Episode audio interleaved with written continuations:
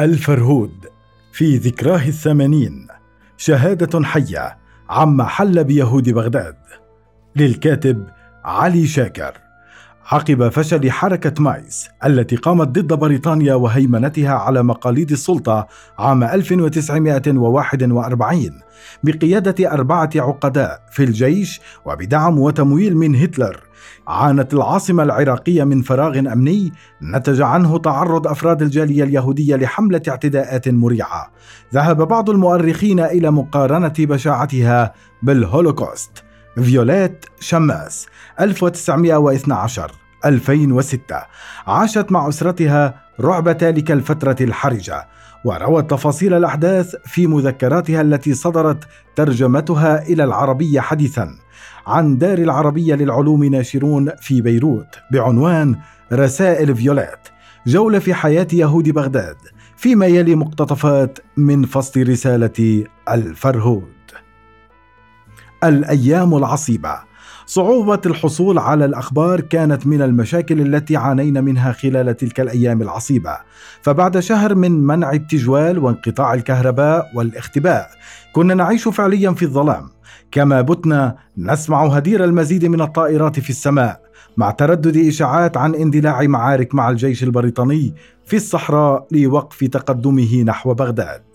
هربت جماعات رئيس حكومة الانقلاب رشيد علي 1892 1965 باستثناء واحد من عتاة أفرادها هو يونس السبعاوي الذي بقي لإثارة مزيد من المتاعب وكان معروفا بقيادته لمجموعات الفتوى النازية التي ارتكبت العديد من الاعتداءات ضد اليهود. استدعى السبعاوي زعيم جاليتنا حاخام باش بغداد ساسون خضوري كي يبلغه تعليماته التي نزلت على الأخير كالصاعقة ونصت على أن يلزم اليهود بيوتهم ولا يغادروها بعد ظهيرة ذلك اليوم وأن يقوموا بطهي طعام يكفيهم لثلاثة أيام وتجهيز حقيبة سفر لكل أسرة بانتظار أن يتم نقلهم إلى معسكر احتجاز خاص من أجل تأمين سلامتهم.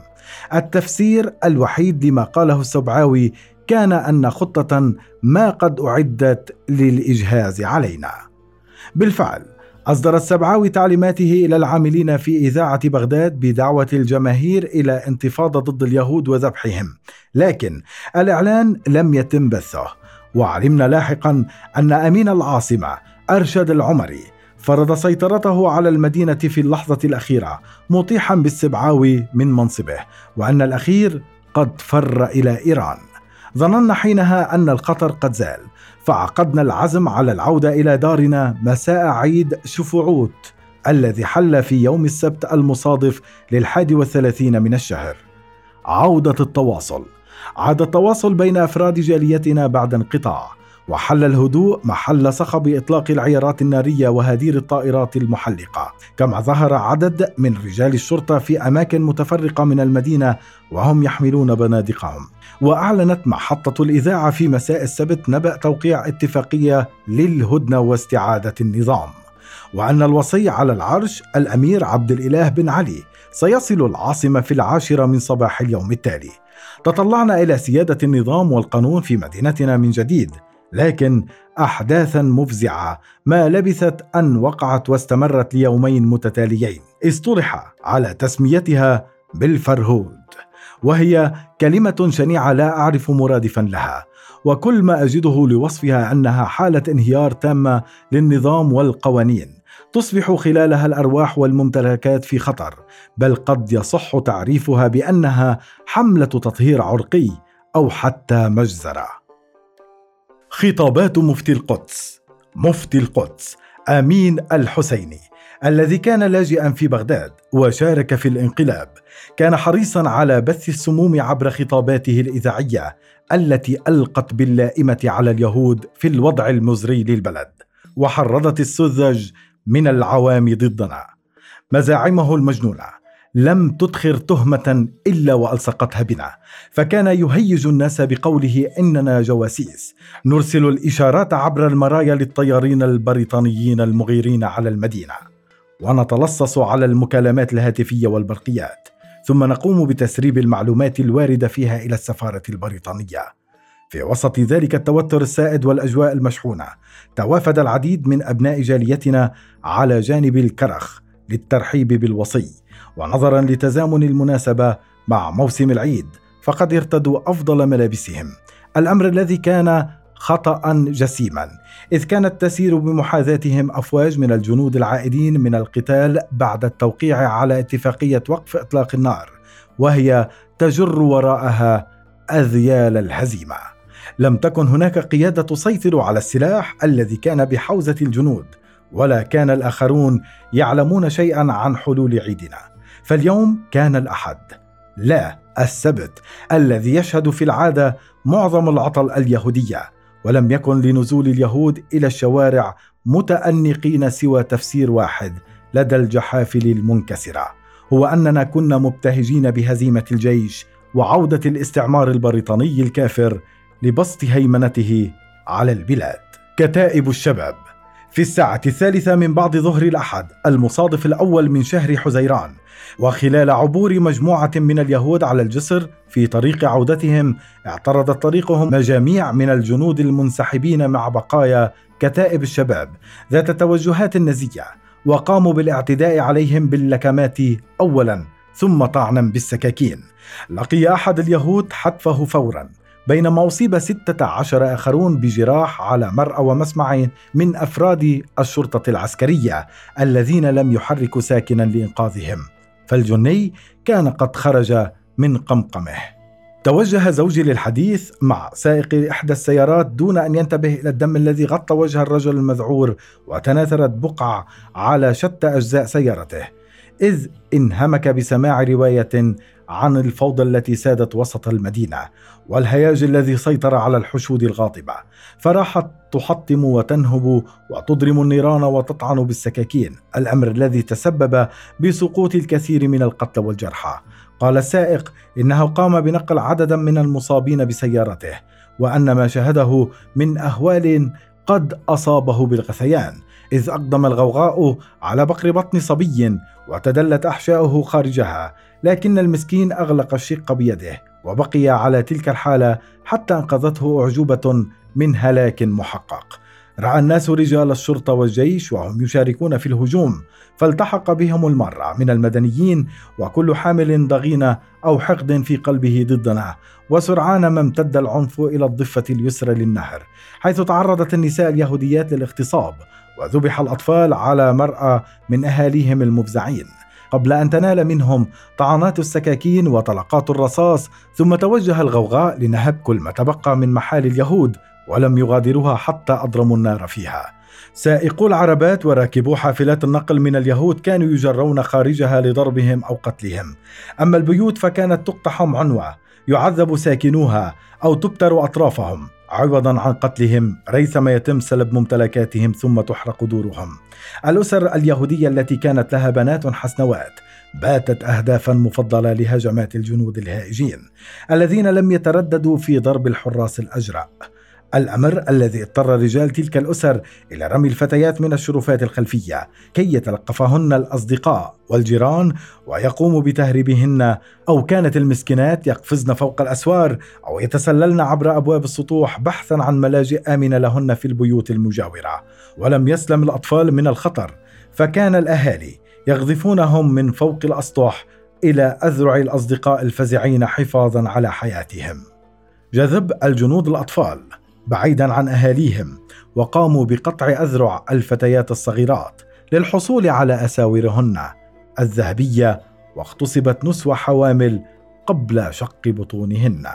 تم اقتحام كنيس وحرقه على طريقة النازيين، كما أتلفت جميع كتب التوراة الموجودة فيه، ثم جذب الجنود الأطفال بعيدا عن أهاليهم، وقاموا بقطع أذرع الفتيات الصغيرات للحصول على أساورهن الذهبية. واغتصبت نسوة حوامل قبل شق بطونهن.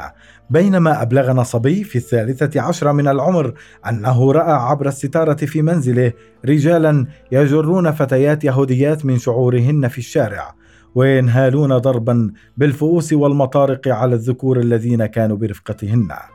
كان الجو شديد الحرارة لكننا لم نجرؤ على الصعود إلى السطح كما اعتدنا أن نفعل في ذلك الوقت من كل عام.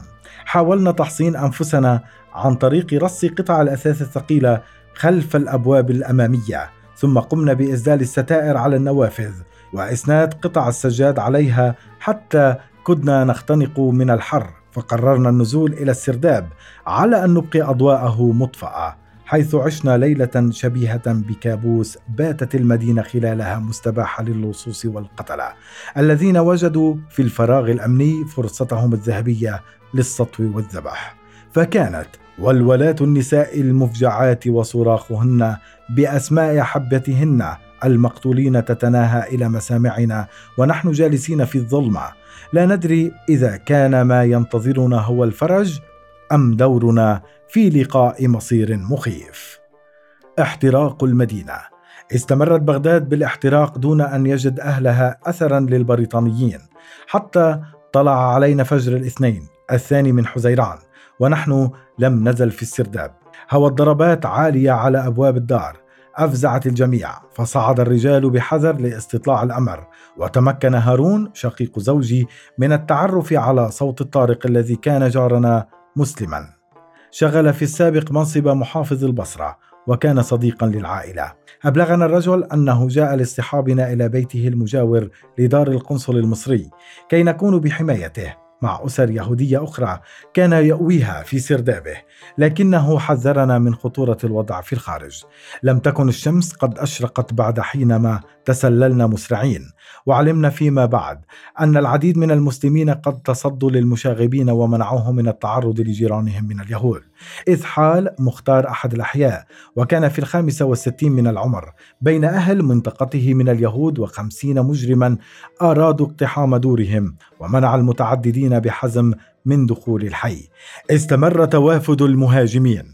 وكانوا يأتون في مجامع متتابعة بقيادة رجال الشرطة الذين خلعوا شاراتهم كي لا تعرف هويتهم. كما التحق بالحملة الشرسة عدد من البدويين وسكنت الأحياء المعدومة مستغلين الفوضى التي سادت المدينة بالإضافة إلى عناصر كتائب الشباب كما ذكرت الجنود الفارين من جبهات القتال الذين أمضوا الليلة الماضية في تنظيم صفوفهم لشن هجوم واسع في اليوم الثاني. لكنهم جوبه بمقاومة قوية هذه المرة. أسلحة المواجهة وفصول الرعب. الأحجار الثقيلة والقار والزيت المغلي والخرق استخدمت جميعها كأسلحة في المواجهة وتم اختيار قائد لكل مجموعة من المدافعين كي يصدر الأوامر للباقين. لكن الفرار عبر السطوح المتجاورة كان أكثر الوسائل فعاليه في إنقاذ حياة كثير منا. وكان جشع المهاجمين عاملا آخر أدى إلى تقليل الخسائر في الأرواح إذ خالفت غالبيتهم الأوامر الصادرة بقتل اليهود وانشغلوا بتفتيش البيوت المستباحة وتجريدها من كل غال ونفيس.